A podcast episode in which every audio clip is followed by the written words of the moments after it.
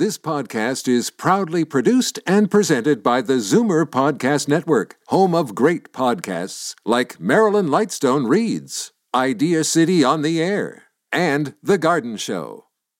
You're listening to an exclusive podcast of The Conspiracy Show with Richard Syrett. Heard every Sunday night from 11 p.m. to 1 a.m. on Zoomer Radio, the new AM 740.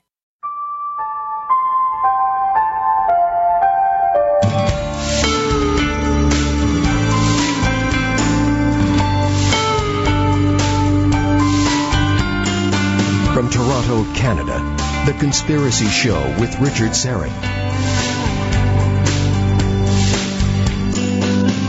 And welcome to the Audio Imaginarium. Come on in, weary traveler, hang your cloak on a peg.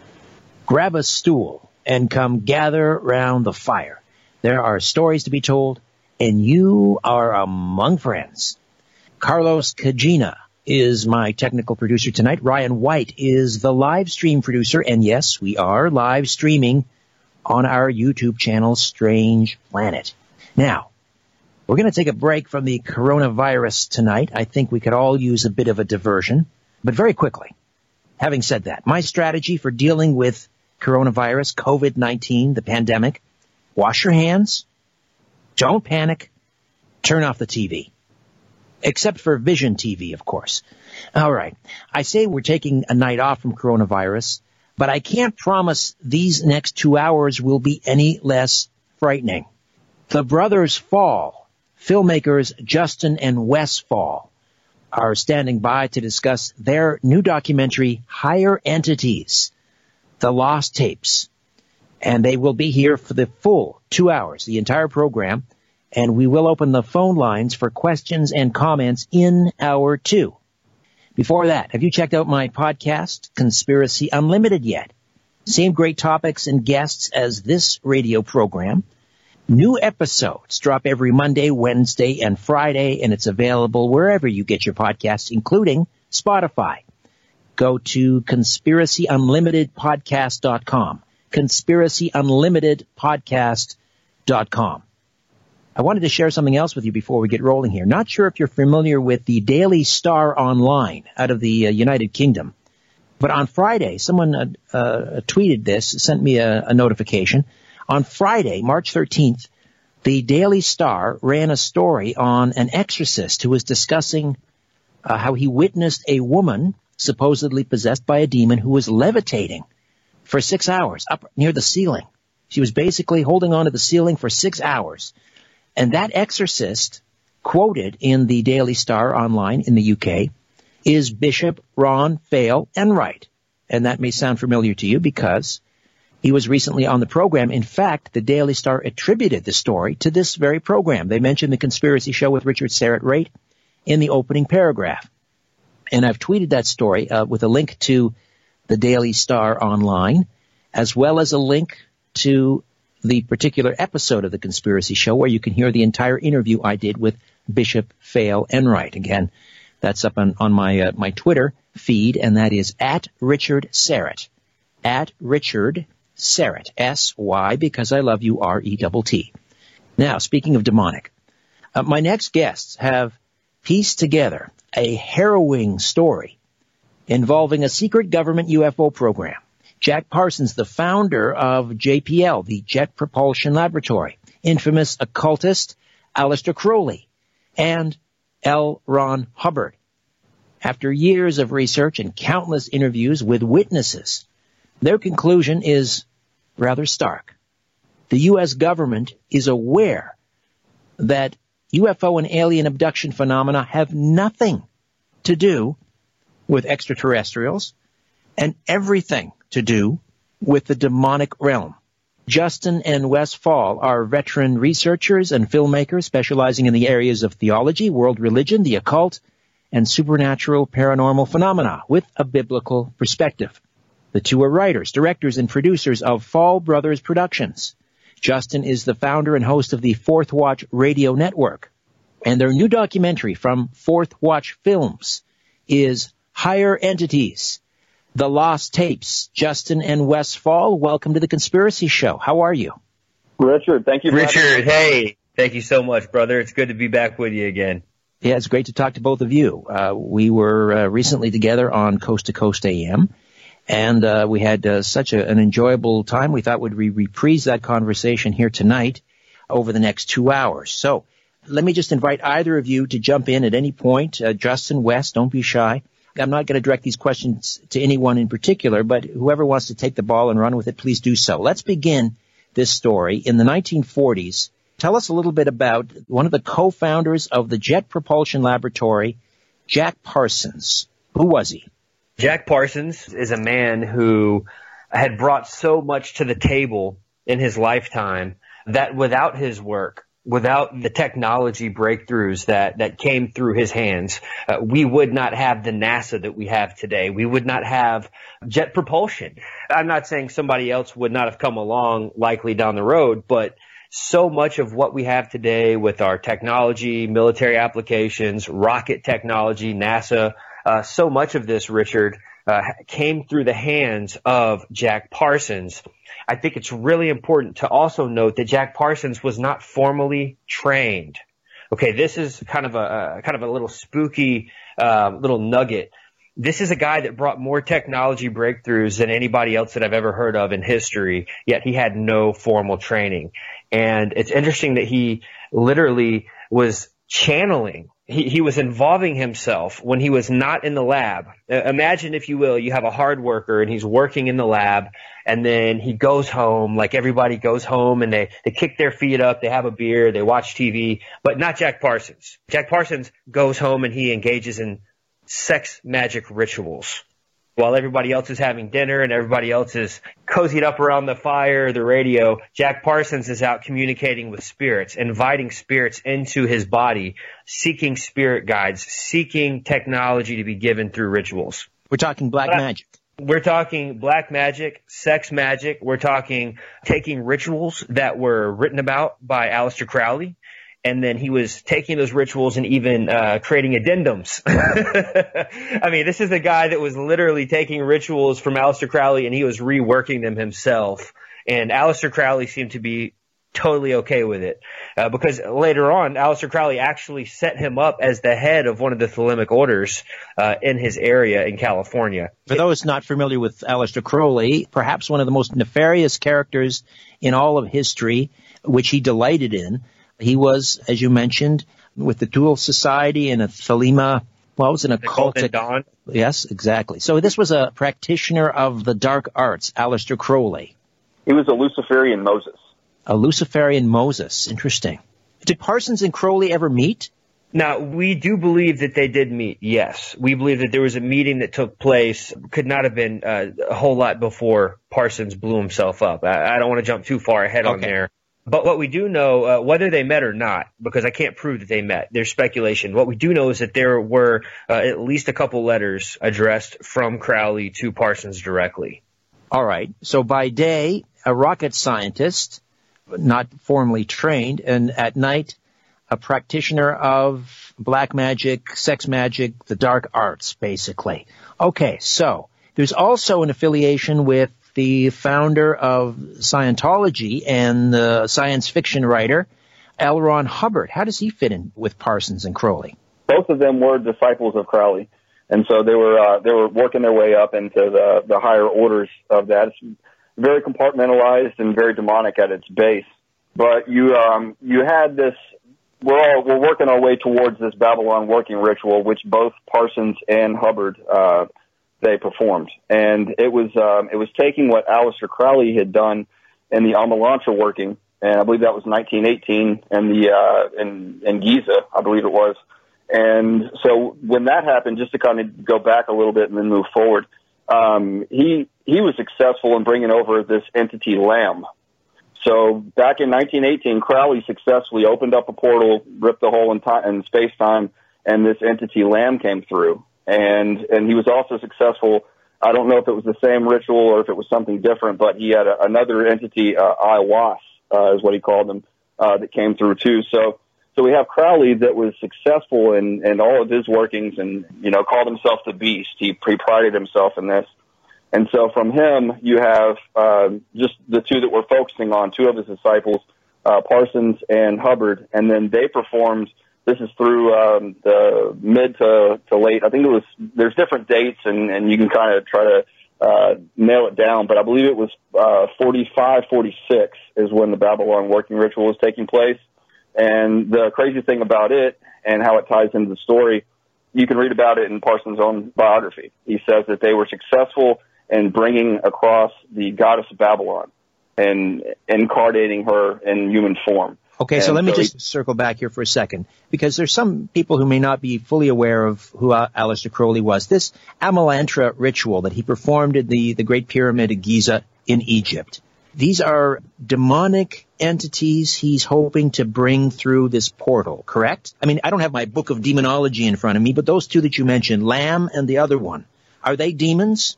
Yeah. They're either, you can get down to semantics on, you know, are they demons or are they fallen angels? You know, I think it's going to differ between the person that you speak to about it. But I believe, you know, taking on a physical form, I would have to say that they're not demons. They're definitely demonic in nature, but that they are either, you know, fallen angels or what we call higher entities. Higher Entities, the name of the new documentary from Justen and Wes Faull from Fourth Watch Films, Higher Entities, The Lost Tapes. All right, so Jack Parsons wanted to basically replicate the Amalantrah ritual. Did he do it at JPL, at the laboratory itself? We actually have reason to believe that when they were doing these rituals, the series of rituals, we believe that it was taking place out in the desert, in the California desert. We don't have any evidence to show that they were doing it inside of a lab per se, but we do have evidence that they were going out into the desert quite frequently, that they were doing some testing out there. Actually, Jack Parsons spent quite a bit of time in the desert doing some of his brick and mortar testing on rockets. But again, he was doing a lot of this stuff off the record. He didn't even get connected with academia until later on. We have to remember that when you don't have credentials, you can have the best science in the world, but without credentials, you're not just going to walk right up inside of these elite academia meetings. So it was a process for him, and that's something that doesn't really pertain to this story so much, but I want to throw that in there, that he had to do a lot of this stuff kind of in the dark until he got more widely accepted. And do we know why Jack Parsons, what the purpose, his motive was for trying to summon this entity through this portal using the Babylon working ritual? Absolutely. I think we have a pretty good understanding of this. Jack Parsons, as with many occultists, they believe the Bible, Richard. I know this is going to sound absolutely crazy to someone listening right now, but there are a lot of people who practice magic, and they fully believe the Bible with all of their heart, except they believe that their God is going to win in the end. So they look at the Bible as totally true. They just look at it as, you know, basically it's going to end differently than the Bible says. They look at it as historical. It's definitely a spiritual book, but they say that God and Jesus, that is actually the opposite force, the evil force, and that Lucifer is the underdog. You know, the beginning of time, Lucifer was the good guy. He's basically been misunderstood.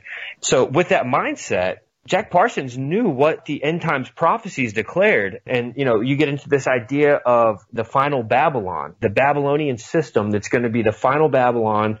And you get into this horror of Babylon. You get into this idea of these crazy spiritual principalities that the Bible talks about that are going to be unleashed on the face of the earth during this last time, known as what we call the Great Tribulation.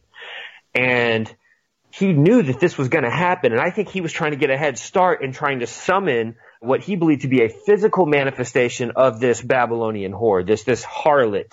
Depending on what Bible translation you're using, she's known as a great whore or a harlot. But here's the thing. Parsons really believed that this was going to come to fruition. He just didn't believe that the Bible had the ending correct. And so Parsons and Hubbard wanted to bring about this Babylonian whore, this personification, if you will, and they believed that this entity was going to come through the portal and that it was going to impregnate, that there was going to be something in the sexual act, that the woman who got impregnated during this sexual ritual, that the child she was going to give birth to was going to be the moon child. Okay, now Aleister Crowley talked about the moon child.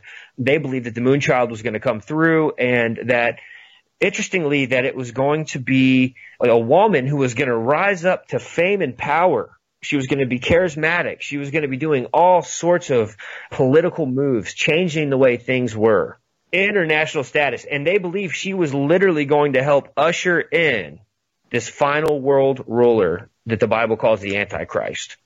Parsons knew that. He believed it. He wrote about it in his writings. And what's crazy is that this entity declared to be Hilarion. Now, Hilarion, this is crazy. Matter of fact, when people go to our Vimeo channel, we have just released a director's cut of a new film. We've not released it yet through Fourth Watch Films, and it gets into a deeper understanding of Babylon working. But what we do is we break down why all signs point to Hillary Clinton as being this child that was born. Yeah, the dates are about right. I mean, that would coincide. I'm not sure how old she is. Is she 72, 73? A year later, she was born. Ah, okay. There's a lot of very strange information we break down in another film on that, but I just want to drop that info out there that they were not trying to bring about the Antichrist. They were trying to bring about someone who was going to be a forerunner, someone who was going to be almost a John the Baptist of the Antichrist, who was going to really help pave the way for this spiritual, political, religious entity to kind of enter into the scene. All right. In 1947, a couple years later, we have really the birth of the modern-day UFO phenomena. We have Kenneth Arnold, and we have Roswell, and we have the Aztec UFO incident, a number of other incidents around New Mexico. So what is the connection then between this Babylon working ritual performed out in the desert and what's going on in 1947? So they started to notice, you had Project Blue Book that opened up there, and so they were noticing that there was this influx and the UFO phenomenon, everything that you just mentioned, Richard. They started to take note of that. The government was watching. I have to go back to and Darren breaks this down in our film. He calls it the used aircraft incident. And so Parsons was working with used aircraft at the time, and he took some sensitive papers that set off some alarms, and the FBI gets involved. They start investigating him, and they found out that the Air Force was watching him too. And so the big thing was Parsons came out and said that UFOs were going to be used to convert the world to Crowleyanity. So that's a pretty in-depth statement there. And so when the documents went missing, the investigation goes into Parsons, they find out about this, they're like, well, maybe there's a connection. And so they approached Parsons, and they asked him, you know, are you responsible for this? Because I guess the word of the Babylon working was kind of getting passed around in a small circle. And so he took credit for it. He said, yeah, he said, I think I'm responsible for it. And so from the FBI's investigation, they started a small think tank, and this think tank picked up where Blue Book left off. Basically, it couldn't answer all the questions that they needed. And the big thing was, what is this? What's the significance of the Jack Parsons Babylon working link? And so this think tank gets sparked. They start looking into it, and we can kind of move into the Collins Elite here whenever you want. But that's basically where they were birthed. They were part of this small think tank, and they saw the research that was done on Parsons, and that it was a satanic ritual. I mean, it was a cult ritual by the book. And so they, because of their Christian faith, they had hesitations about it. And there was two different factions. You had some that were like, okay, this is a guaranteed way that we can make contacts. And then others were like, yeah, but this is demonic in nature, and these are nefarious beings. Right. Now we're coming up on a break here. That's all right. We're coming up on a break here in about a minute. I just wanted to get one main point in here before we break, and that is, aside from the UFO incursions in 47. Were people reporting other strange phenomena after this portal was opened by Jack Parsons? Yes. You even have people talking about these strange men in black suits showing up in different places. There was all manner of strange phenomenon taking place.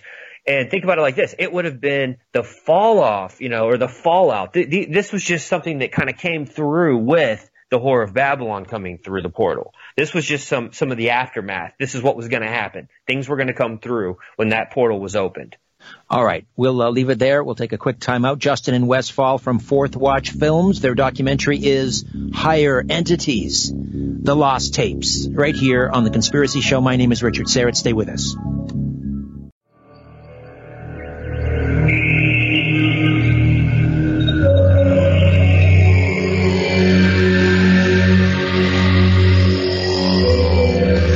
Welcome back. Justen and Wes Faull, veteran researchers, filmmakers, brothers, with Fourth Watch Films, and their new documentary is Higher Entities: The Lost Tapes, and they draw some interesting parallels or connect the dots, rather, between the modern-day UFO alien abduction phenomenon and occultic rituals performed by the co-founder of JPL, Jet Propulsion Laboratories, Jack Parsons, back in the 1940s.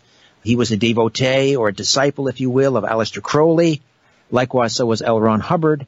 Supposedly, they performed a ritual in the desert in California, not dissimilar to the Amalantrah ritual, which was performed by Crowley at the Great Pyramid of Giza, in which he supposedly brought through some sort of entity. One might argue that they were demonic. So Parsons performs the Babylon working ritual in order to usher in, I suppose, the arrival of what we would call the Antichrist. But something else came through in addition when he opened that, ripped that seam in the time-space continuum, if you will. And in waltzed other entities. And this gave rise to the UFO phenomenon starting in 47.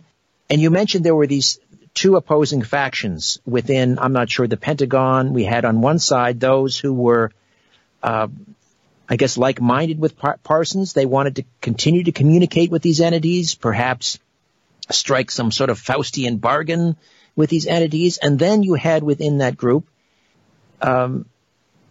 Christians, and they objected to this, and they wanted to put a stop to this. And this is the Collins Elite, correct? How did they get their name, the Collins Elite? There's a little bit of a gray area there. It has nothing to do with the elite bloodline, Collins. You know, that's where people generally, their minds go, is they think, oh, well, you know, the 13 bloodlines of the Illuminati, but that's not actually the case. The story that we tend to hear, and again, listen, there's a lot of things about the Collins Elite that people are speculating on because there's so little information. That's why we set out on this journey. But what makes the most sense is that they named them the Collins Elite based on a certain location where they were meeting. And I'm probably going to butcher that a little bit because everybody has their own version. But I want to make a quick statement here. If you get, you know, the government is filled with so many different types of people from different backgrounds, different opinions. And if you get a big room of people together in the government and you put them all on a case, you know, what you're going to get is a whole lot of different opinions. And you've got the official opinion that's given to everyone, kind of like the official story. And then as the research committees start working, there's going to be some factions. That's what happened here. Okay, if you could just imagine them sitting you down in a room with a whole bunch of we're not talking about just one agency. We're talking about, you know, interagency groups. And you're all sitting down and you're getting debriefed on there's countless UFO phenomena taking place, you know, like crazy stuff that's never been reported before. People are seeing things that we're not even seeing in the movies of the 40s, okay? They're seeing technology manifesting in public. They're seeing entities, shadow creatures. In some cases, there's reports of men in black showing up. All of these different things are taking place, and it's causing a little bit of hysteria, I could imagine, because back in this time period, you know, we're dealing with the old world here. I mean, compared to what things are today. And in this time period, it was a very much America still had a lot of a heavy Christian ethos. You know, there was kind of a Christian idealism that was kind of taking place back in that time period. It was a little bit more accepted and less, how can I say this, less occultic in the mainstream. Today, occultism is popular and it's widely accepted. But back then, it was not quite. And so this was kind of new. And people were realizing in the government, wow, all of these things, all of this technology, this amazing technology coming through the hands of Jack Parsons was received through satanic rituals. So they're thinking maybe there's something that we don't know. Now, some people got excited with that. Some people got a little bit on edge. And the ones that got excited, they started out with kind of a mentality of we're going to figure out, you know, how they're doing all these things. You know, they wanted to learn. And then the people that were concerned, that's where you get this group known as the Collins Elite. They had a Christian worldview. They had enough knowledge of the Old Testament and the New Testament to understand that God was not okay with sorcery. God was not okay with channeling. Matter of fact, channeling is mentioned specifically in the Old Testament. You know, it was forbidden. God's people were forbidden to channel any spirits or even to enter into covenant with other gods. These are things that a lot of people in church overlook because pastors want to, give these ear-tickling messages. But the Bible actually talks a lot about the demonic, a lot about the supernatural world. And God says you are not allowed to channel and you are not allowed to enter into covenant with other gods. And so the Collins Elite said, this is not okay. We need to be cautious here. And then they started to witness that inside of these government-assigned groups – by the way, these groups do not exist. We need to – Officially, right. On Coast to Coast, we mentioned that this type of a group was called a limited access program, or an LAP.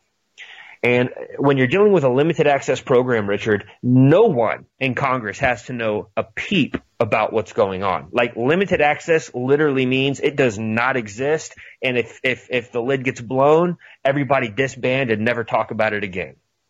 So that's what we're looking at here. This was a limited access program. Inside of the limited access program, the Collins Elite are now in a very dangerous territory because these men are now in opposition in their ideology. They're in opposition to what some of the larger group is doing.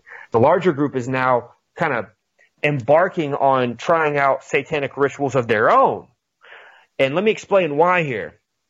Jack Parsons was successful according to his own biography. But here's the thing we have to realize. Jack Parsons was a man of science. He lived by the scientific method.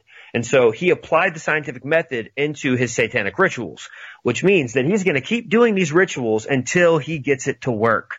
He had faith that Aleister Crowley knew what he was doing. And so he had faith that if Crowley could do it, he could do it. And sure enough, he says by the scientific method, he was finally successful. He says it finally took and we opened the portal. The reason that's important to kind of make sure we hash through that here is because in the occult belief, they believe that the person that opens the portal has to be the person to close the portal. Now, in the occult world, people were probably scrambling to know that UFOs and entities were just pouring through this gateway that got opened. And Jack Parsons blew himself up by accident just a few years later.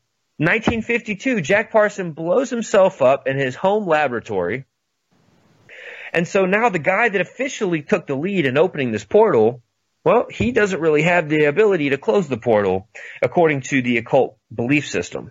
It's like a Ouija board. It's like a Ouija board. You have, if you play the game and you open it, you have to, there's a protocol where you have to close it. Otherwise, again, that portal is open.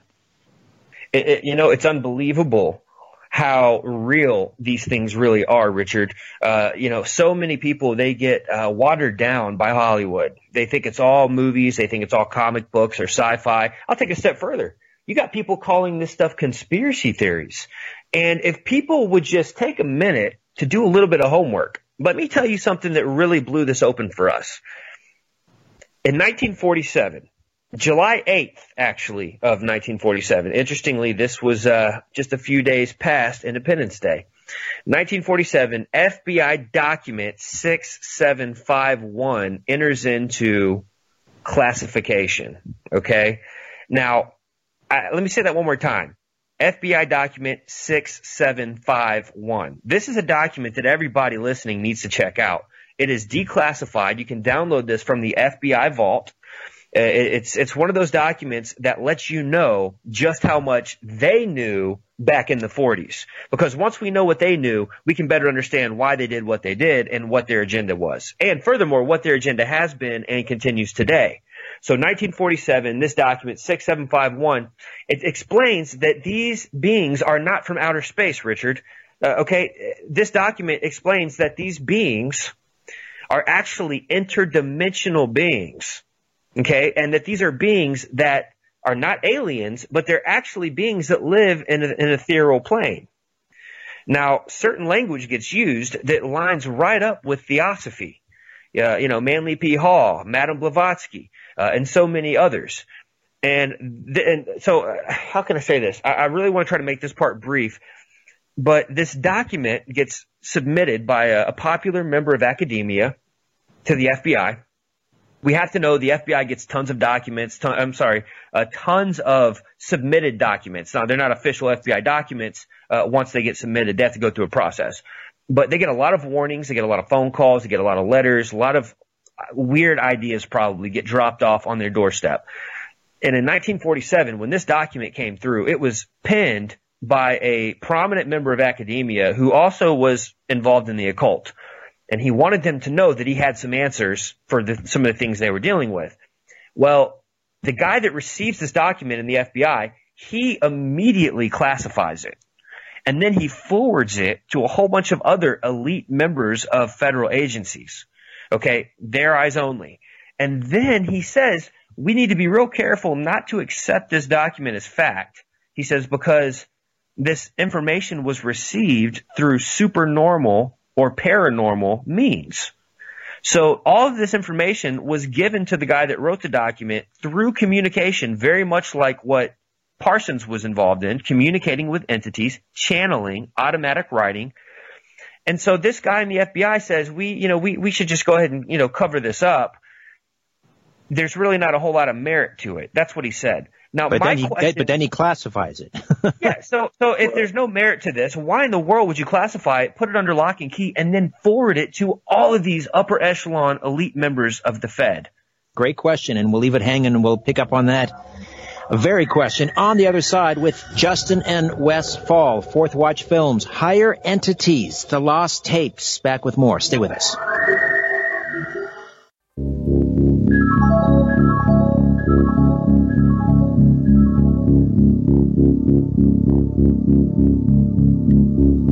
Welcome back. Justen and Wes Faull, veteran researchers, filmmakers, brothers. Fourth Watch Films, and the new release is Higher Entities, The Lost Tapes, where they connect the dots between the modern-day UFO, alien abduction phenomenon, and occult practices of Jack Parsons, the co-founder of the Jet Propulsion Laboratory, Aleister Crowley, L. Ron Hubbard, and others. We were talking about FBI document 6751. How did you guys find that, uncover that document? That's one of the that's one of the awesome things that Chad Riley does for us. One of the many things he does. But Chad's he's a research guru, and he can find. We call it the Easter egg hunter. He can find those Easter eggs, and he unloaded close to 300 declassified FBI documents that he found. And so again, to repeat, 6751 is essentially an admittance on the part of the FBI or the government that the UFO alien abduction phenomenon is not about extraterrestrials. It is about interdimensionals. That's correct. Yeah, back then there wasn't any this little idea of these little green men, coming to monitor us and to make sure that we don't blow ourselves up and that. I mean, that wasn't even an idea back then. Back then, it was like, hey, this is insane. We need to get to the bottom of it real fast. And they're obviously more advanced than us, so let's do what we can.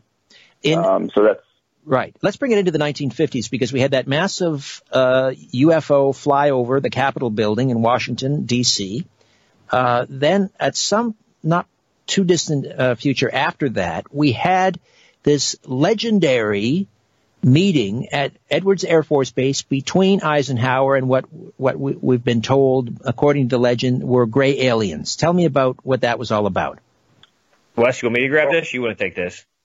Justen does have that one down a little bit better than me, but if I could, just real quick before we go forward, we didn't get to mention this when we were on Coast to Coast, but we've gone into Crowley and we've kind of digested him, but Justen mentioned Blavatsky.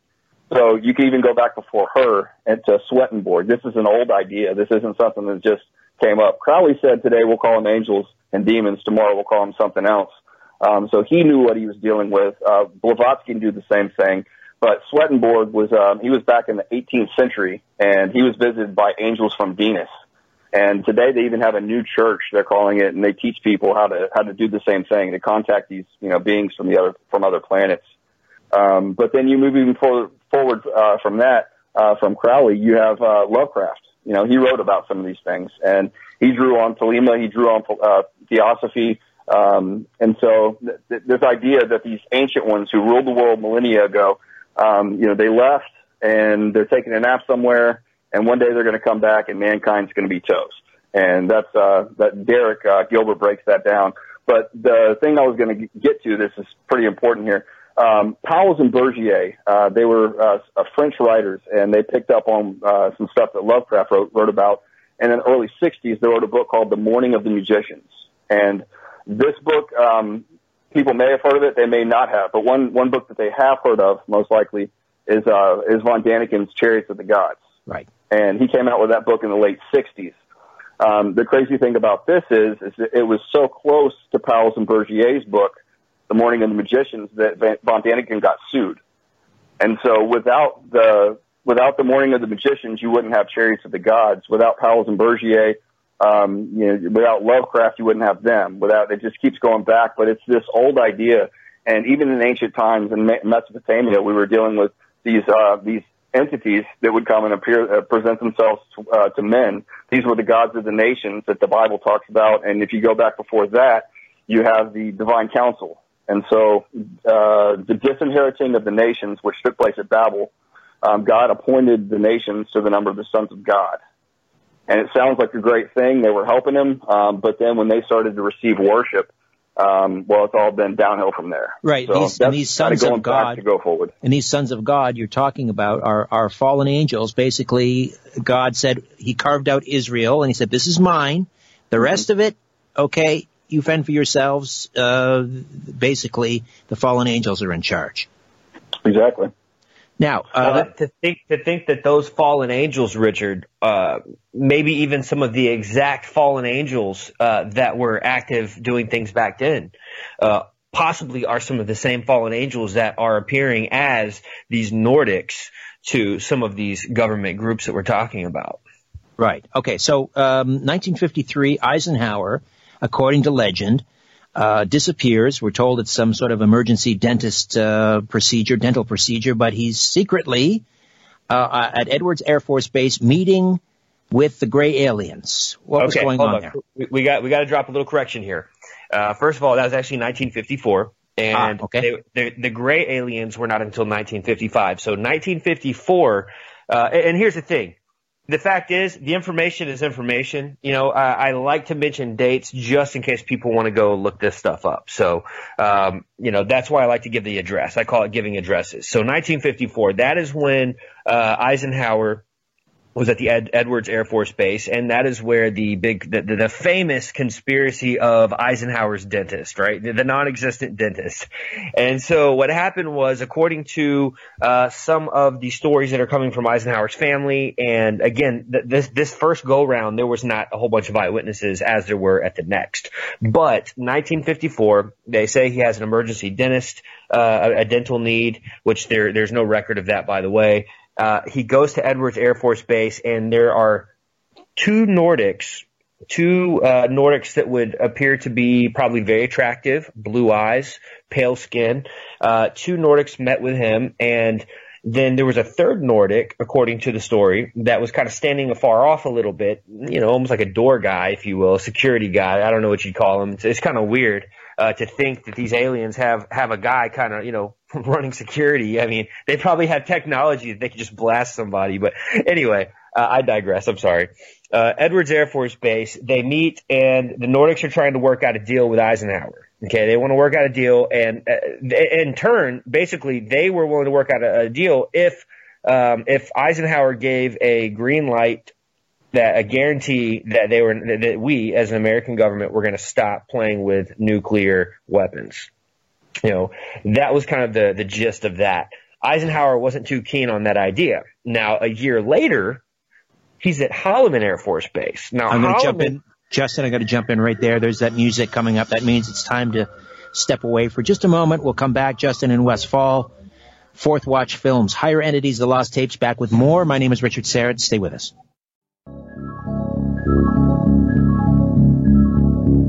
The truth will set you free, but first, it will really tick you off. You're listening to The Conspiracy Show with Richard Syrett. Wes and Justen Faull from Fourth Watch Films, Higher Entities is their new documentary, and that takes us on quite a wild ride, from Jack Parsons to Aleister Crowley, L. Ron Hubbard, to the modern-day UFO phenomenon. before we proceed, let's tell the folks, Wes and Justen, how they can see Higher Entities, The Lost Tapes. I think the best thing to do is head over to our website, fourthwatchfilms.com. That's all spelled out, fourthwatchfilms.com, fourthwatchfilms.com. Right now, we're actually still running, I think it's like a 20% off deal right now on the combo pack. You can get Higher Entities, The Lost Tapes, and what I would call our magnum opus film, Hollow Earth Chronicles, Episode 1, both of which really do kind of cross over into the same type of information. It's very important information. But Hollow Earth Chronicles, that is one that is definitely for the record books. Both films are available on our website. You can stream it. You can get DVDs. Every format is available at the website, fourthwatchfilms.com. Fourthwatchfilms.com. All right, we were talking about Eisenhower at Edwards Air Force Base in 1954, and then he meets with the Nordics. And what was the deal that was struck there? So there was not actually a deal struck in 1954. There was an attempted deal. But from the sources that I have, they're saying that Eisenhower was not willing to shut down the nuclear testing. And so he leaves the Air Force Base. Now, we're going to come back to this in just a second because there's a really interesting little caveat here. But 1955, a year later, this is the event that more people have come out about over the years. Apparently, there was quite a few eyewitnesses to what took place in 55. So Eisenhower is now meeting with a group of gray aliens, what we would call grays, and they're working out a treaty.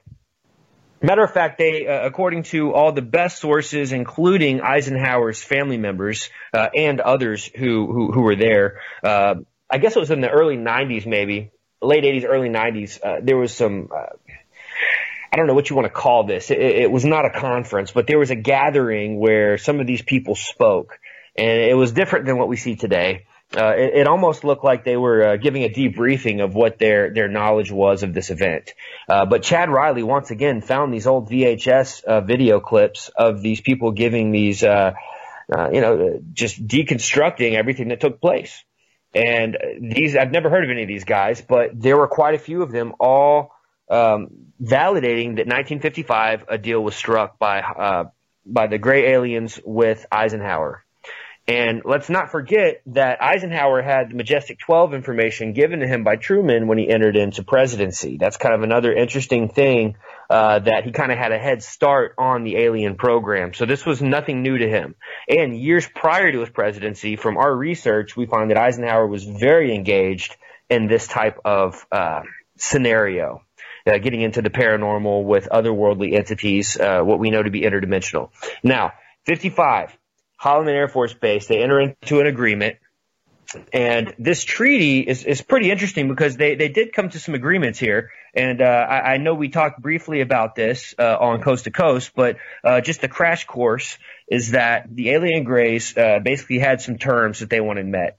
So one would be that our government would not be involved in the affairs of the aliens, and the aliens would not be involved in our affairs. They would help us develop our technology. Okay, that's kind of a no-brainer.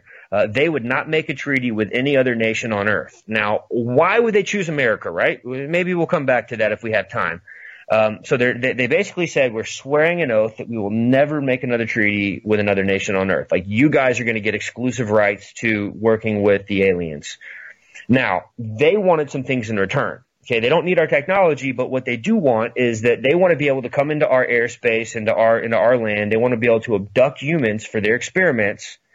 But in this, we can't get involved. Again, we can't meddle in their affairs. We got to let them do what they're going to do. But the government said, okay, we'll let you abduct our people, but you've got to provide us the names of the people that you've abducted. And then they took those names on a list, and they submitted that to the Majestic 12 Committee. Lastly, the public cannot be informed directly about the existence of what they're going to call extraterrestrials. Those were the simple terms of this agreement.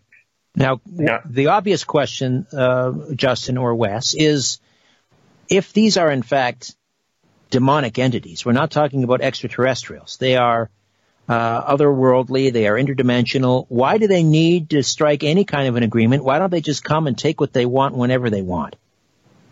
I think it leads up to the Great Deception. If you try to force somebody along, I mean, like, you can't take a horse to the water, or you can take the horse to the water, but you can't make them drink.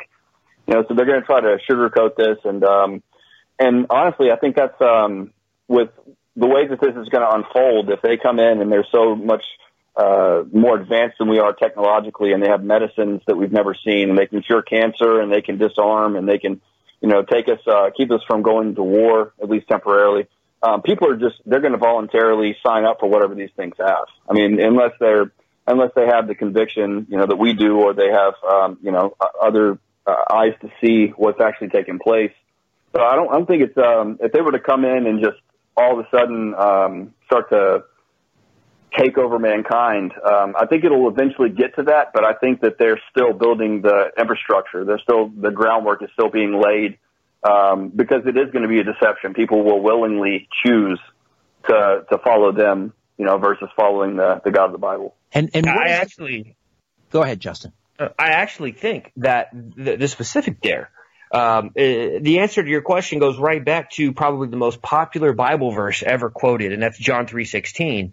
Can I just quote this real fast? Sure. For God so loved the world, that he gave his only begotten Son, that whosoever believeth in him shall not perish but have everlasting life. Now, the key word here is whosoever will, okay? Whosoever believeth in him. So we know that in order to come into the door of Christ, we have to accept Christ. Now, there's more to it than that in the Bible. There's quite a bit more to understand in theology, but the simplistic idea is that, you know, whosoever will. And we have this thing called free will. You know, we can choose every day what we're going to drink, what we're going to eat, what we're going to do. And that's part of this cosmic chess match, is that the pawns in the cosmic war, you know, the human beings, if you want to call us pawns. I don't like using that terminology, but that's kind of what the fallen angels look at us as. You know, these we're also the prize. We're also the prize. We're the prize and the pawn. We are, absolutely. And the fallen angels look at us, you know, like notches on a belt, I imagine, these entities. And so they don't respect us the way that, you know, that we don't have the same character with them that we would, because God sees us through Jesus Christ if we're, you know, born again. They look at us like empty vessels that they can take over and that they can win over. And if they can win us, if they can get us to believeth in them, to kind of take that Bible verse, if we can just kind of go and believe upon them instead of believing upon Christ, then our souls are part of their kingdom in their mind and not part of God's kingdom. So it's a matter of the free will. This is a matter of the spiritual warfare that every human being has to face. Are they going to accept Jesus Christ, or are they going to accept something else? At this point, does Eisenhower know that these are not extraterrestrials, that they are in fact interdimensionals, or is he being fed a line as well that these are ETs? I believe that. But the fact that he had eyes to see the Majestic 12 documents, the fact that he knew all about this, and that he had interest in these things, and not to mention Eisenhower was not a Christian. So I really do believe that he probably saw these things as the old ones, the ancient ones. I imagine that probably came up in conversation. I mean, listen, if you could have been in the room in 1954 or 55 when he met with these things, I mean, I think some of the talks that they would have had would probably blow our minds, Richard. I don't even know. No doubt. Yeah, no doubt. All right. We will take another time out. Justen and Wes Faull, researchers, filmmakers, Fourth Watch Films, Higher Entities, The Lost Tapes is the documentary. And if you go to fourthwatchfilms.com, all spelled out, fourthwatchfilms.com. You can purchase the documentary as well as the Hollow Earth Chronicles, Volume 1. Those are both available to stream or as DVDs, and I think there's a special deal there for you as well. We'll also open up the phone lines heading into the second hour and take your questions and comments, connecting the dots between the modern-day UFO phenomena and the occult. The Conspiracy Show returns right after this. My name is Richard Syrett. From Toronto, Canada, The Conspiracy Show with Richard Syrett. Thanks for inviting me into your home, long-haul truck, RV, camper, taxi. Your parents' well-appointed rec room with the simulated wood paneling, electric fireplace, and the painting of dogs playing poker. Your loft, that greasy spoon just off the interstate, and your cabin in the woods. A big howdy to those of you tuning in on one of our affiliate stations across North America. Hey you, streaming us at zoomerradio.ca and the Zoomer Radio app. And those of you streaming us live on my YouTube channel, A Strange Planet. And those of you in the YouTube live chat who join us every week, almost without fail. However, and wherever you're listening, I bid thee the warmest of welcomes and I thank you for your fine company. Wes and Justen Faull, the Faull brothers from Fourth Watch Films, stay with us to discuss their new documentary film, Hidden Entities: The Lost Tapes. This is a chilling story which connects the dots between the emergence of the modern-day UFO phenomenon and an occult ritual performed by Jet Propulsion Lab co-founder Jack Parsons back in the 1940s. Before we get back to that conversation, please take a moment and register at my website, strangeplanet.ca. Just your name and email, and once you've registered, you'll start receiving my free monthly newsletter, Inner Sanctum, and we now have about 4,000 subscribers.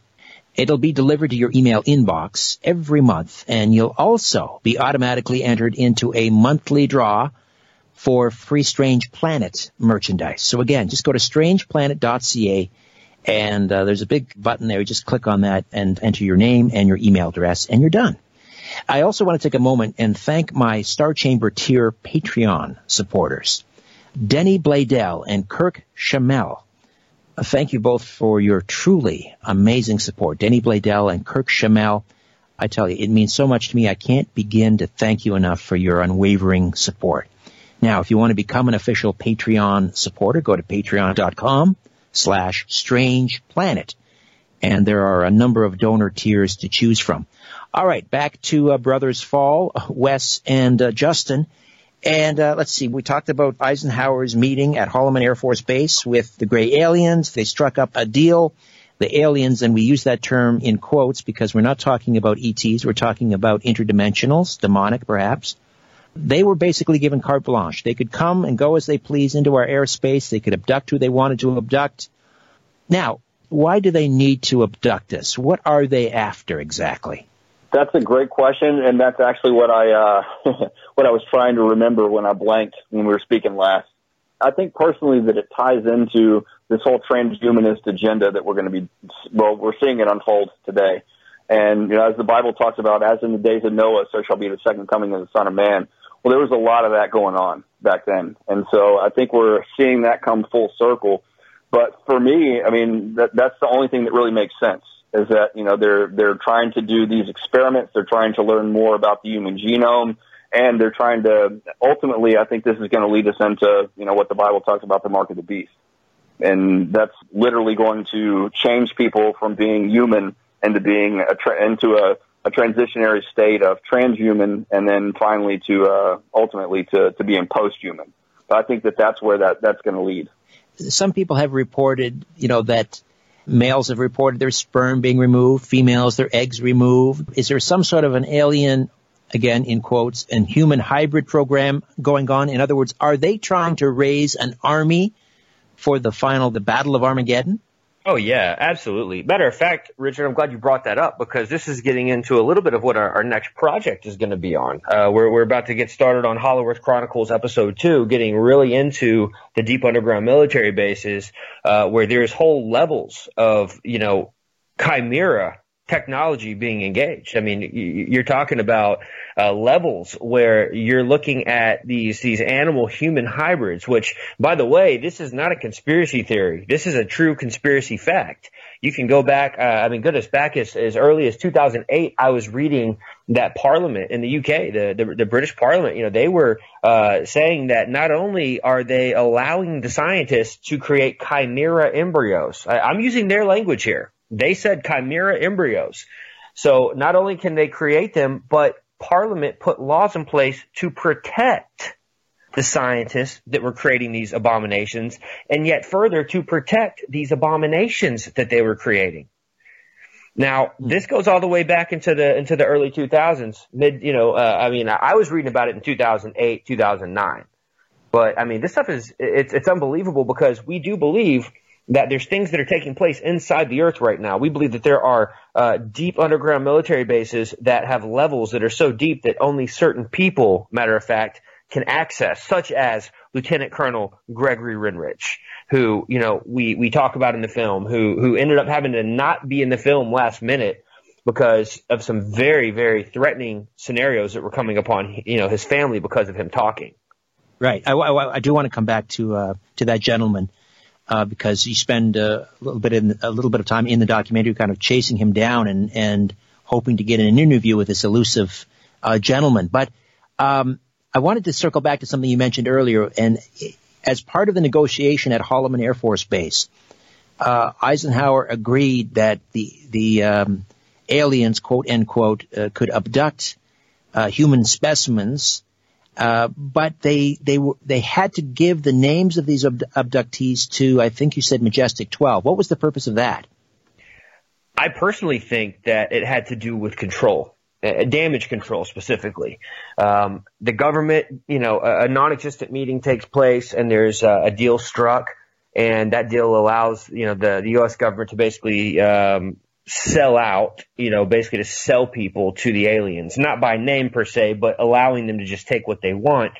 In that scenario, the government wants to know who those people are, probably for the sake of damage control, so that they can kind of monitor, you know, that person, monitor that area, see if they're creating any buzz or any hype, and then even to further make them look crazy. You know, because back then, you know, if somebody was running around talking about being abducted by aliens, they would probably be looked at as the town drunk. Right. And so I imagine that the government wanted to have their names for the sake of damage control solely.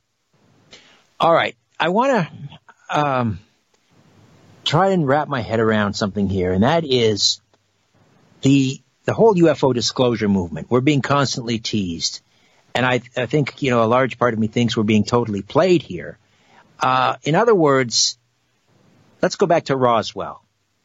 First of all, they teased us. They issued a memo.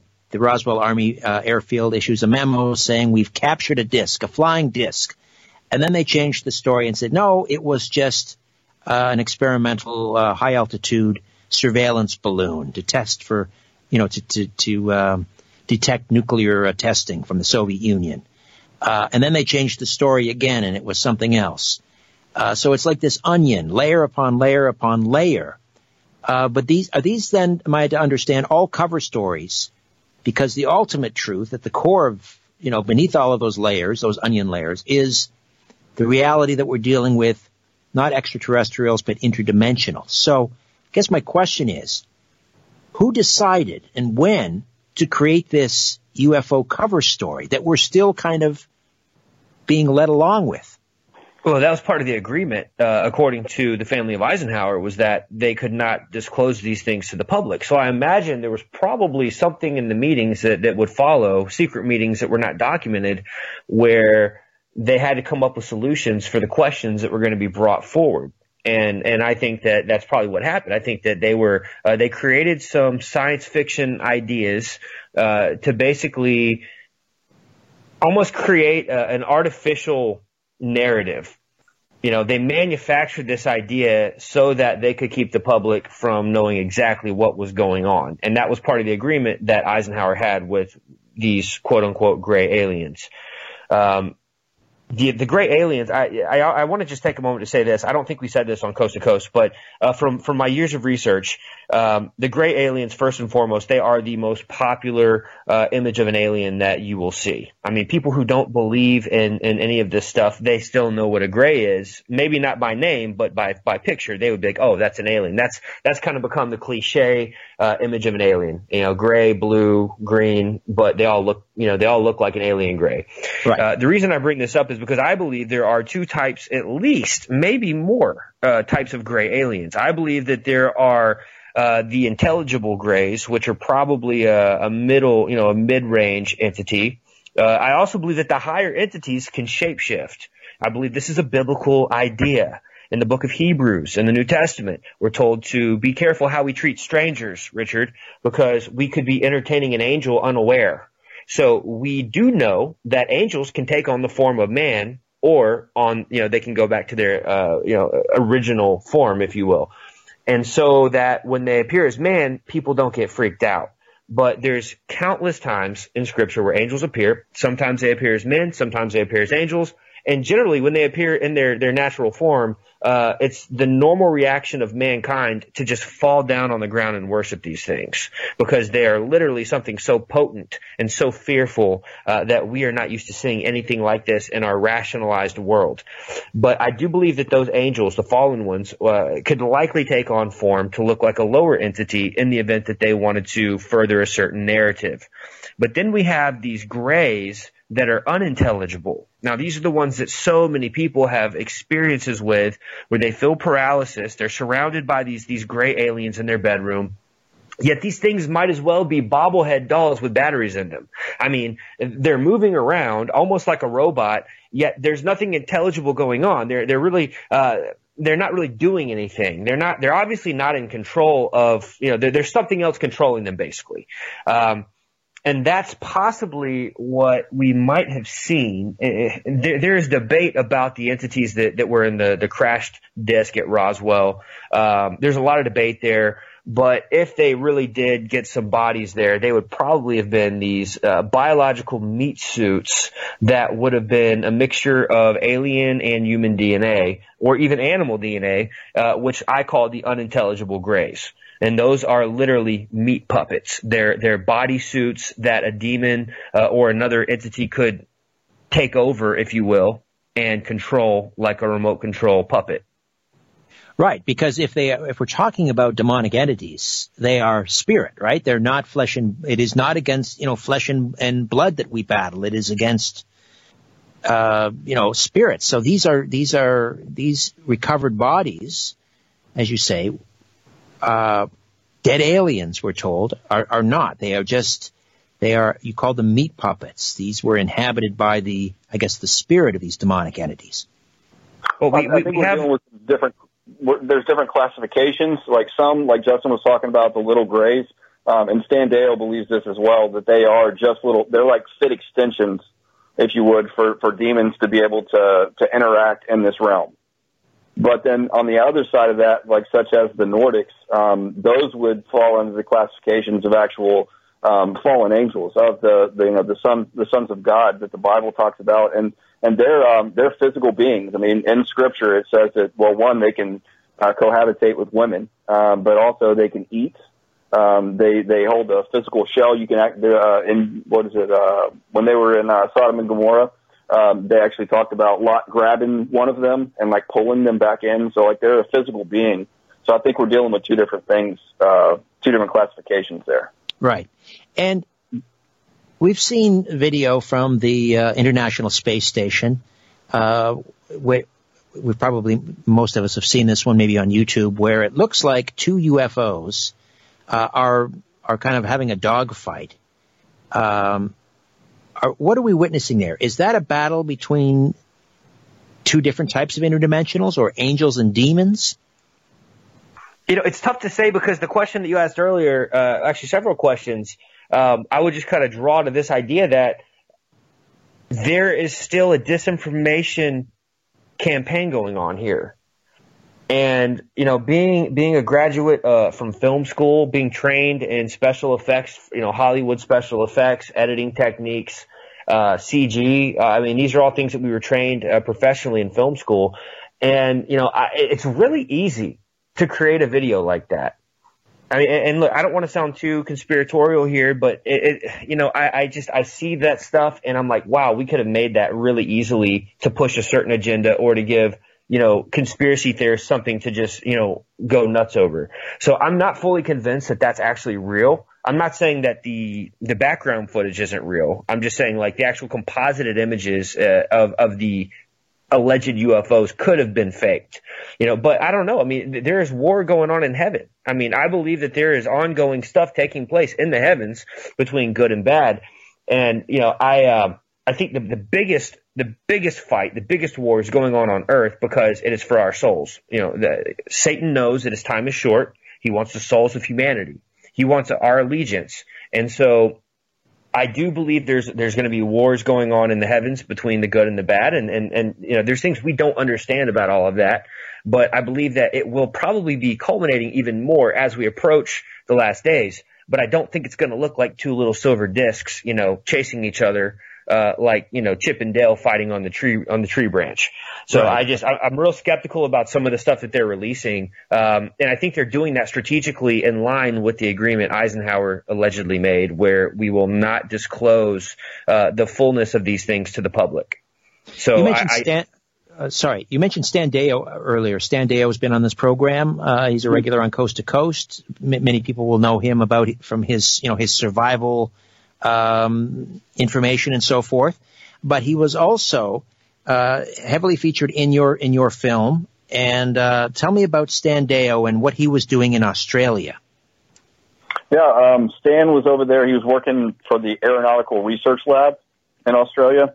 While he was there, he was working on anti-gravity craft. And just to give some of his credentials, he had above top secret security clearance, working with the FBI. He did some undercover work with them, worked exclusive black projects specializing in anti-gravity craft.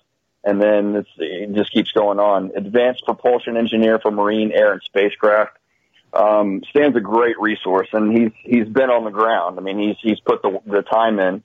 And what we found from him, he confirmed a lot of things that we were finding. Some of that being the Eisenhower agreement, or the Treaty of Grenada, because Stan was working in an underground military base in Australia, and he said that he was aware of the agreements that were made, and that we basically gave them, we as in humankind, or governments, gave them underground facilities to work, sometimes under ocean facilities as well. And they would do that in exchange for their technology. And that's where the anti-gravity craft tech came from. He talked about time dilation, talked about molecular physics, being able to walk through walls without breaking yourself, and just crazy stuff like that. But he said those were just like little, you know, basically toy technologies that they were trading in exchange for their space underground. Now, he worked in an underground base. Did he have face-to-face with these entities?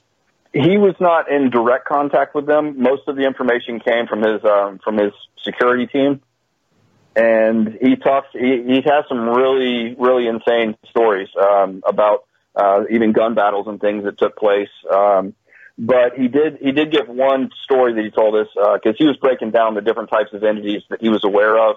And he even went forward, I think it was the former Minister of Defense up in your neck of the woods, Richard, talked about 13 types of entities. Paul Hellier, yes.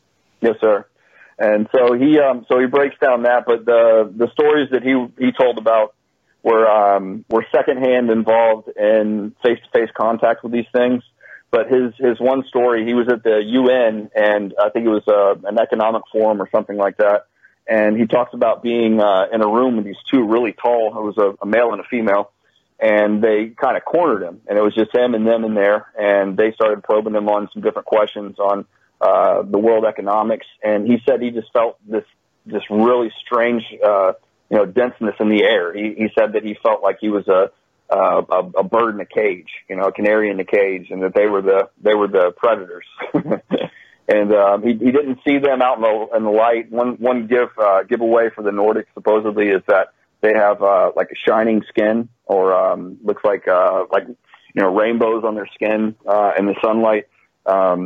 Which he didn't see them out there, so he can't verify that was the case. But he is definitely a solid source, and he's put in a lot of time in this area.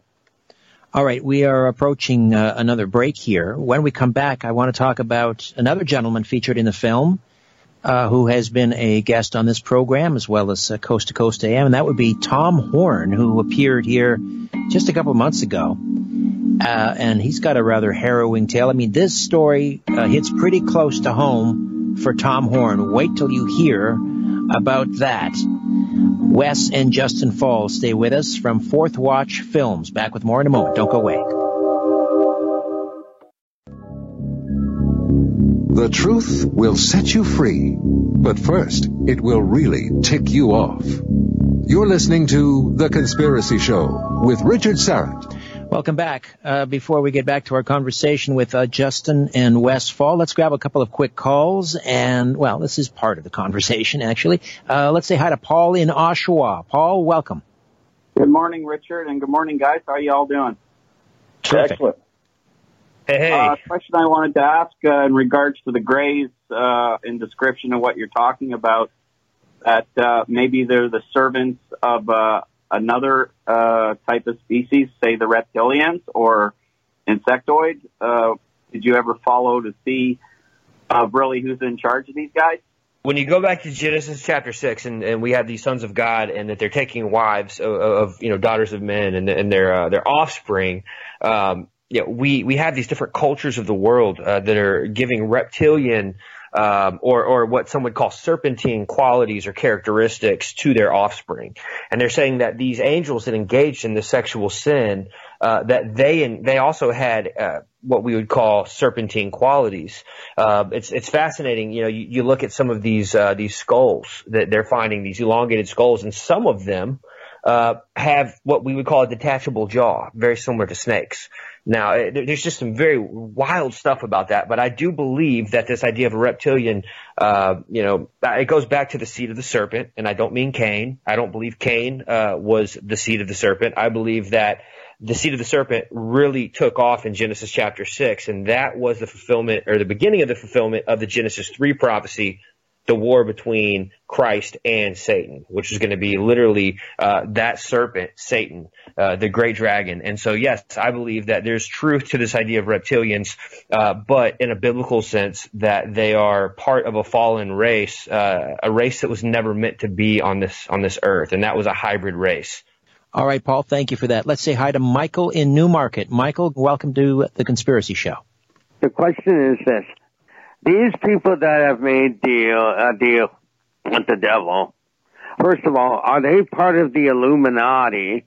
And secondly, you said they want to usher in the Antichrist. Now, I'm not asking specifically who it is, but what kind of characteristics will this Antichrist bring at the end of the world then? All right, Michael, good question. Go ahead, gentlemen. Well, a few characteristics. He's going to change times and laws. He's going to be very charismatic. He's going to be, bringing in peace. He's going to be conquering peacefully. We do see the peace treaty with that's supposed to take place between the Palestinians and Israel. So there's a handful of big things that it talks about that he's going to take place or that he's going to do, and. It's also said that he'll suffer a seemingly mortal head wound, but then he will be resurrected.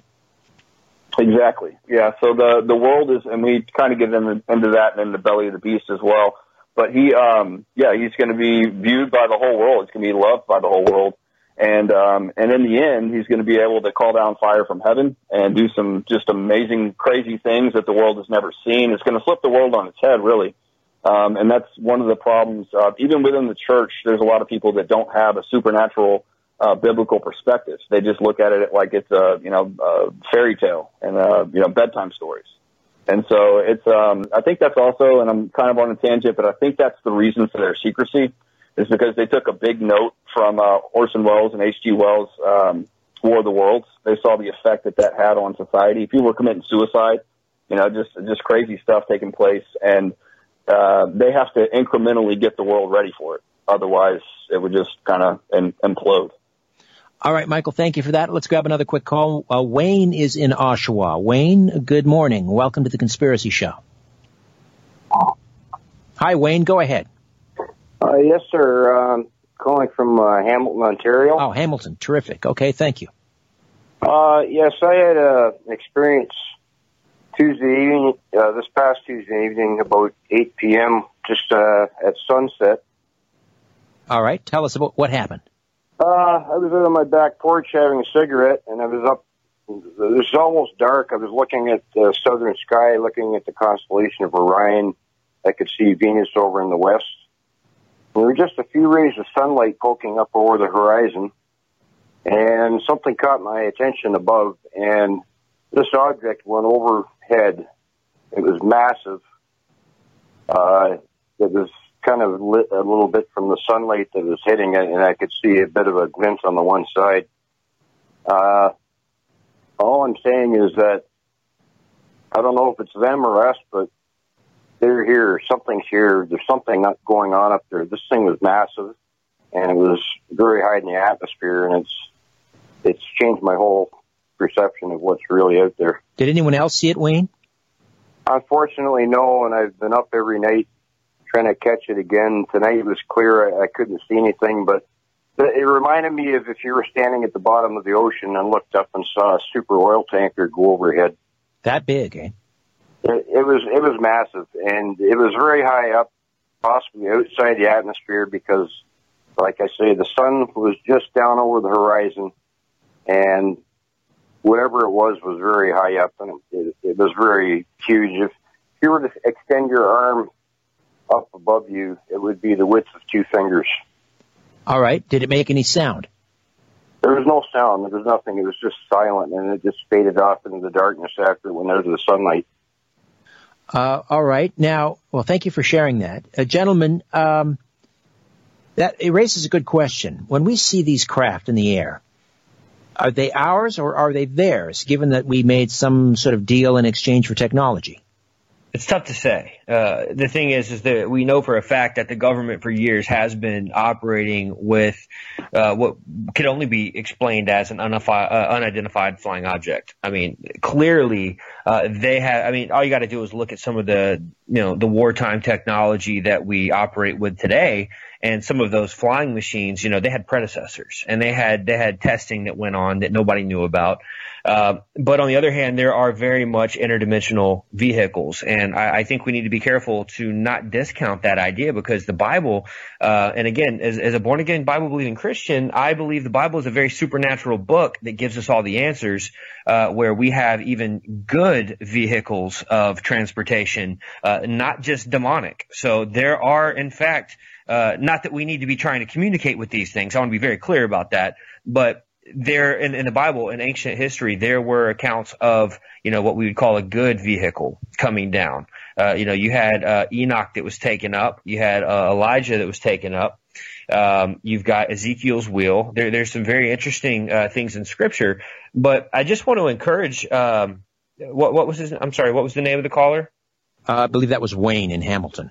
Wayne, I just wanted to encourage Wayne. I've got some stories from some friends who have kind of been in a similar situation, and they began to really want to get out there every night at the same time, trying to see it, trying to learn more about it. And a very close friend of mine personally got very engulfed in this. And I just want to warn you, a word of caution, if you don't mind, be very careful with this type of thing, because there are alleged telepathic, psychic type powers that can be engaged spiritually upon people that are seeking, to follow these crafts, people that are seeking to learn more and to watch them physically. I know a story of a very close friend where he got extremely involved in this, and it took over. I mean, I forget how many months it was taking place. He literally was almost bewitched by a force that came down from this particular UFO out in California. So I say be careful, trying to go out there and trying to get too close to these types of things. All right. I got time for one more call, and then on the other side, we're definitely going to get to discussing Tom Horn. But here's Pamela in the Volunteer State, Tennessee. Hello, yeah. Pamela. Welcome. Hi. Good evening. Good evening, gentlemen. Hi, wanted to ask you, in Noah's day, of course, there were Nephilim that existed, and I've read several. There's a book called Nephilim, I think it's called Creatures of the Gods or something of that nature. Anyway, most of them were destroyed in the Great Flood of Noah's days, but there still supposedly exist on the earth Nephilim today who are they're present on the earth, but they're actually kind of hidden, and they will be towards the Battle of Armageddon. Have you tied anything in with these interdimensional beings with the Nephilim? Absolutely. Absolutely. Matter of fact, we do a good deal of breaking this down, some of this down in Hollow Earth Chronicles.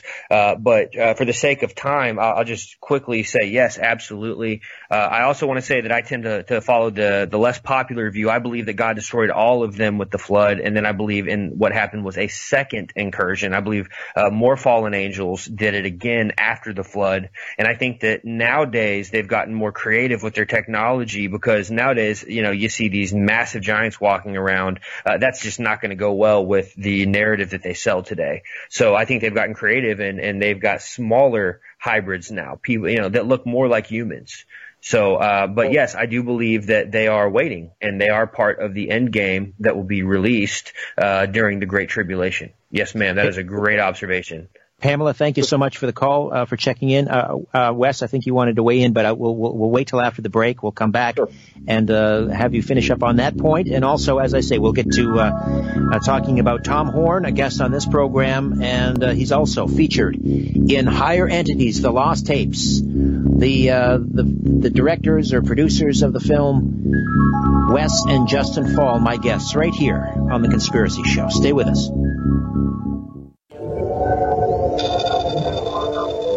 Curiosity, or did the devil make you do it?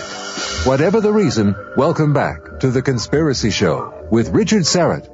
We are back with Justen and Wes Faull, Fourth Watch Films, Higher Entities: The Lost Tapes. And so I believe, Wes, you wanted to weigh in. We had Pamela, who called in from Tennessee, wondering about the Nephilim. Supposedly they were destroyed in the flood. That was, as I always say, God chlorinating the gene pool. He wanted to push the reset button because so much of the earth, not only humans but animals, were corrupted. So then when did the second incursion take place of Nephilim? Well, it just says in there and afterward as well. And so there's a handful of different mentionings of the fallen angels after the fact in Scripture. But the thing that I was going to bring into view here is specifically on the Nephilim. We have the testimony from Greg Renrich, which he's the one who had Justin started talking about him, but he had the above top secret clearance for Area 51, Groom Lake, S4, just crazy clearances there.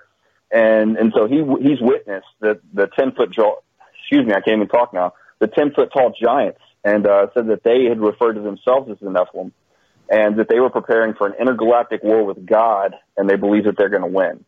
And he witnessed that in a deep underground military base. To go further, just to show that this is a little bit bigger than just dealing with little green men, they weren't allowed to say the name of Jesus underground. So they were required to sign an affidavit of agreement on that, that they couldn't even mention the name of Jesus. So there's something bigger going on, but we definitely delve into, looking at the Nephilim in this film as well. All right. Tom Horn. Right. Tom Horn from Skywatch TV, publisher, author, has been on this program, most recently talking about a kind of a doomsday, comet that is heading our way. He also is in the documentary, and actually in the trailer that I saw, he kind of warns you guys, is, you know, be careful where you're going with this, because it's dangerous. So tell us about Tom Horn and how his family was impacted by this. Sure. Well, we love Tom. He's a great resource, invaluable. But we reached out to him because he wrote a book called Exo Vaticana. Specifically, that was the one that we were going to kind of pick his brain on. And in that book, he investigated the Collins Elite, and he sought out the same thing that we were trying to get to the bottom of. And in the process, he reached out to a handful of people, but one of them was, Gregory Richford. He was an advanced flight specialist for Ball Aerospace, a massive contractor for the U.S. government. He cautioned Tom against disbelieving in the Collins Elite type groups, and then he was the one who issued the dire warning to be careful while he's investigating this. And the reason for that is because we were talking about those two different factions that we have with the Collins Elite, and even further with Stan Deyo, with Ray Boucher and his contact with the DOD. We find out that this is still taking place. And so when you have those two factions, you've got some who are like, yeah, let's just go do whatever it takes. We've tried the science and it's not doing as well as we had hoped, so let's go ahead and just jump into ritual because it works. But then on the other hand, you have people who are cautioned against it, and they're like, this is wrong, this is demonic, these are nefarious beings, we can't trust them. So that was the big caution, because when you're looking into this, we might have opened up a door, and it's some people we don't want to talk to, or some people that don't want to talk to us. But he had cautioned us. He passed that same caution along. But it gives validity to this idea. Another person was Nick Pope. You may have had him on your show before too, but former director for the UFO Studies Group of Military of Defense of Britain. Nick as well cautioned against discrediting this information. And he said that he knew of similar groups in Britain that were running into the same things. This is, in fact, real. This phenomenon is real, and it's demonic in nature. So what happened to Tom Horn's brother-in-law? Yes. So that's a crazy story. This is the first time that he gave that testimony on video. So his sister Vida, she had some different visitations, a handful around 13 years of age, and she had some visitation from small graves when she was a teenager. So you fast forward to I'm not sure how many decades later, but she got married, and her husband was, he was a nuclear physicist, and he worked for General Dynamics in San Diego, and then they had shortly thereafter moved to Los Alamos, and he was doing some work there. And so they're visiting. He's home from work, and they're having a couple of drinks, and she's telling this story of when she was a child. And so he listened to the story, just your standard abduction scenario, and so he followed up by saying, what you just said is absolutely true. It's real. And he actually went further to say that he's actually working on some of this very alien technology for their transport. He was reverse engineering, constructing it exactly, deconstructing it, and so 48 hours later, this is where it gets real crazy. So he tells her that, and 48 hours later, he's nowhere to be seen. He can't be found. She's already reported as missing. Did the report and everything, and she's reaching out to Los Alamos. Hey, where's my husband? I need to. I'm worried. Los Alamos couldn't give her any information, and so she, after so much time passes, she's trying to get benefits because she no longer has a husband. And she goes to Social Security, and they're like, we need a death certificate. But Los Alamos couldn't produce one. So she's going back. She's going round and round in circles trying to get all this sorted out. Los Alamos gets back in touch with her and says, your husband died in a tragic accident, and we can't tell you the details of this. It can't be reviewed. And they couldn't produce a body either. But a few weeks after that, she gets a call from Social Security. And they say, hey, you're good to go. You don't need documentation. You don't need to produce a body. You're good. So they obviously they were under surveillance, and even in their own home. Mm-hmm. Absolutely. And the thing that blows my mind about this whole scenario is that they just tried to sweep it under the rug and let it go, but she wouldn't let that go. I mean, this is her husband, and he was the breadwinner, and so she starts rattling the cages up the chain of authority in the government, and more agencies are now getting attention to the fact that a high security clearance government worker has disappeared, and his possible widow is trying to get money. And so in order to just silence everything and just put an end to her research, they just gave it to her. Hey, take this. Don't ever talk about it again. All right. We'll take another time out, and we'll come back. Final segment with the Faull Brothers, Fourth Watch Films, right here on The Conspiracy Show. Don't go away.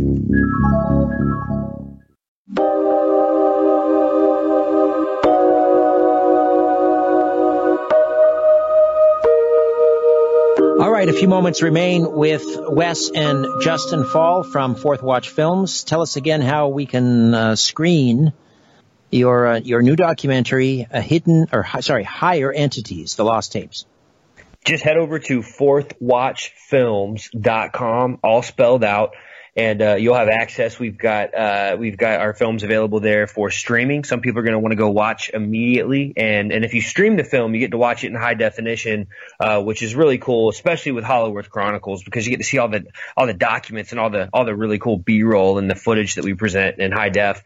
But I just want to say that there's so much we didn't get to hit on tonight. So many key elements of Higher Entities. There's just so much information out there.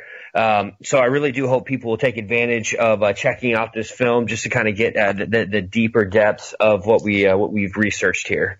Well, we have about 8 minutes, and we may try and squeeze in a call as well. But if you had to pick one of those elements that we didn't discuss, which one would it be? I would have to say Ray Boucher. Ray Boucher is a man of mystery. He was the former head of MUFON for his state in Nebraska. And not only is he a former Anglican priest, a former Baptist minister, he is a theologian. He is just a brilliant man, but he's also an exorcist. And he was very involved in the UFO community, still is, more so from kind of the behind the scenes now. But Ray Boucher was involved in all of this, back before there was the internet. There wasn't websites floating around when he was, back in the day, he was like going out to meetings. He was, reading letters and books and VHS tapes. Anyway, I say all this to say that because of his unique background, Ray was contacted by phone originally by two men who were researchers for the Department of Defense. And they wanted to meet with him and talk to him because they were seemingly to be a modern version of the Collins Elite. Okay, these guys were part of a bigger interdepartmental group that were now engaging in what they called satanic rituals, being funded by our taxpayer dollars, as well as private sectors. But some of these rituals were taking place in government facilities. Now, this is pretty serious when you stop and think about the eyewitness accounts that these two Department of Defense agents gave Ray. They talked to him on the phone. They said, "We got to meet with you." They met secretly in a hotel room. We get a full disclosure from Ray in the film, but he explains the use of psychotronic weapons, psychic abilities being carved out in people. They were actually looking for people that had psychic abilities that they would abduct, bring in, and really try to use those abilities and really push them to the limits for government and military applications. They were trying to establish contact between certain individuals and certain entities to where people could use their abilities to contact these entities while sitting in these chairs, special chairs, what they would call psychic chairs. I mean, this stuff, it's almost like what we hear about that was taking place with Montauk. But what's really interesting is that these men from the Department of Defense, they said that they were very concerned that this departmental group, this interdepartmental group, they were concerned that they were now involved in some very satanic rituals involving human sacrifice, Richard. Human sacrifice on the watch of the Department of Defense, on American soil, on government facilities, black facilities, black sites. And he says that they were in communication with NHEs, non-human entities. Now, when we go back to what was going on with Collins Elite, we say, well, that was a long time ago, but what's going on with that today? What's the current status? And my statement on that, the answer to that would be Department of Defense has been heavily engaged secretly in working with entities, doing everything that they can to try to reach out to even new entities. I mean, when I don't understand how a group like this would continue doing these things, reaching out on new tests, if they're dealing with the same entity. So what my belief is that there's several key groups in the government. All of them are interdepartmental, and they've got different entities that they're working with. And that's why we have so many documents now that have been declassified, over 300 declassified documents of the FBI dealing with all manner of strangeness. Matter of fact, I was on the phone with Ray Boucher just the other day, and he told us that he's been working with a guy who's former CIA. He actually worked at a desk called the Weird Desk. Can you imagine a guy working for the CIA that everything that comes on his desk is just the weird stuff? Yeah, it's the real-life X-Files. I've heard of that. I'm just looking at the live YouTube chat room, and Heidi weighs in asking, for those not familiar with Montauk, the Montauk chair there on the eastern end of Long Island. Tell us a little bit about Montauk.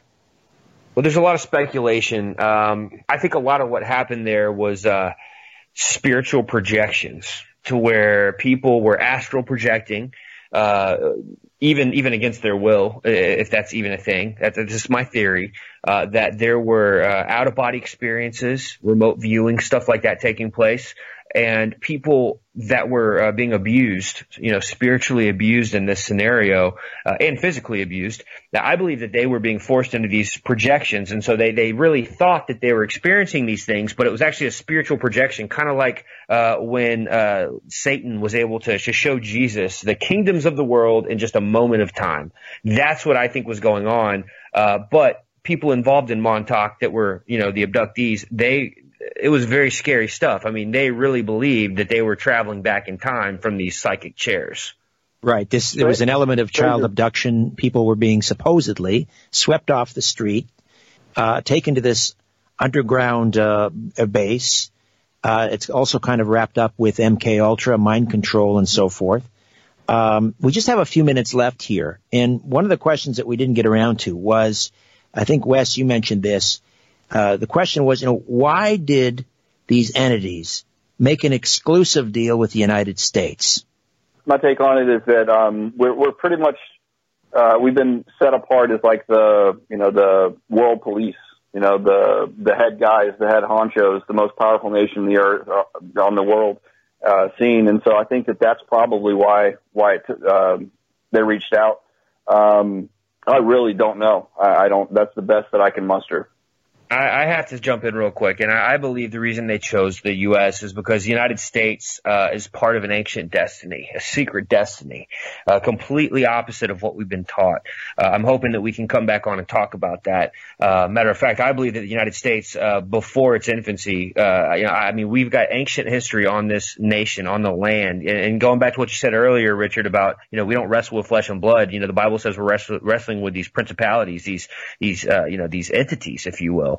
And I believe that the principality over this continent of America, you know, we're dealing with North America, you know, Mexico, Canada, there's this big chunk of land, I believe, is the land of the plumed serpent. And we've done a great expose on this. I'd love to talk with you about it more, but it has a strong role to play in end times prophecy. And again, these occultists know, these aliens, these entities, they know what's coming on the face of this earth, and they know that their time is limited. And so they are preparing right now, as we've been told, for an intergalactic war with God, and they are wrangling in as many human helpers as they can for this last time's feat. And America plays a huge, massive role as the end times resurrected Babylon. All right. Well, gentlemen, this was quite a ride, and we will once again direct listeners to Fourth Watch Films.com, all spelled out, fourthwatchfilms.com. There they can purchase, they can stream it, they can buy the DVD, Higher Entities, The Lost Tapes, and The Hollow Earth Chronicles, Volume 1. Gentlemen, thank you again. Our pleasure, Richard. Thank you so much. Thanks, Richard. All the best, guys. All right, my thanks to Carlos Cagina and Ryan White, my live stream producer, back next week with a brand new program. In the meantime, don't be afraid. There's nothing concealed that won't be revealed, and nothing hidden that won't be made known. What you hear in the dark, speak in the light. What I say in a whisper, proclaim from the housetops. Move over, Aphrodite. I'm coming home. Good night.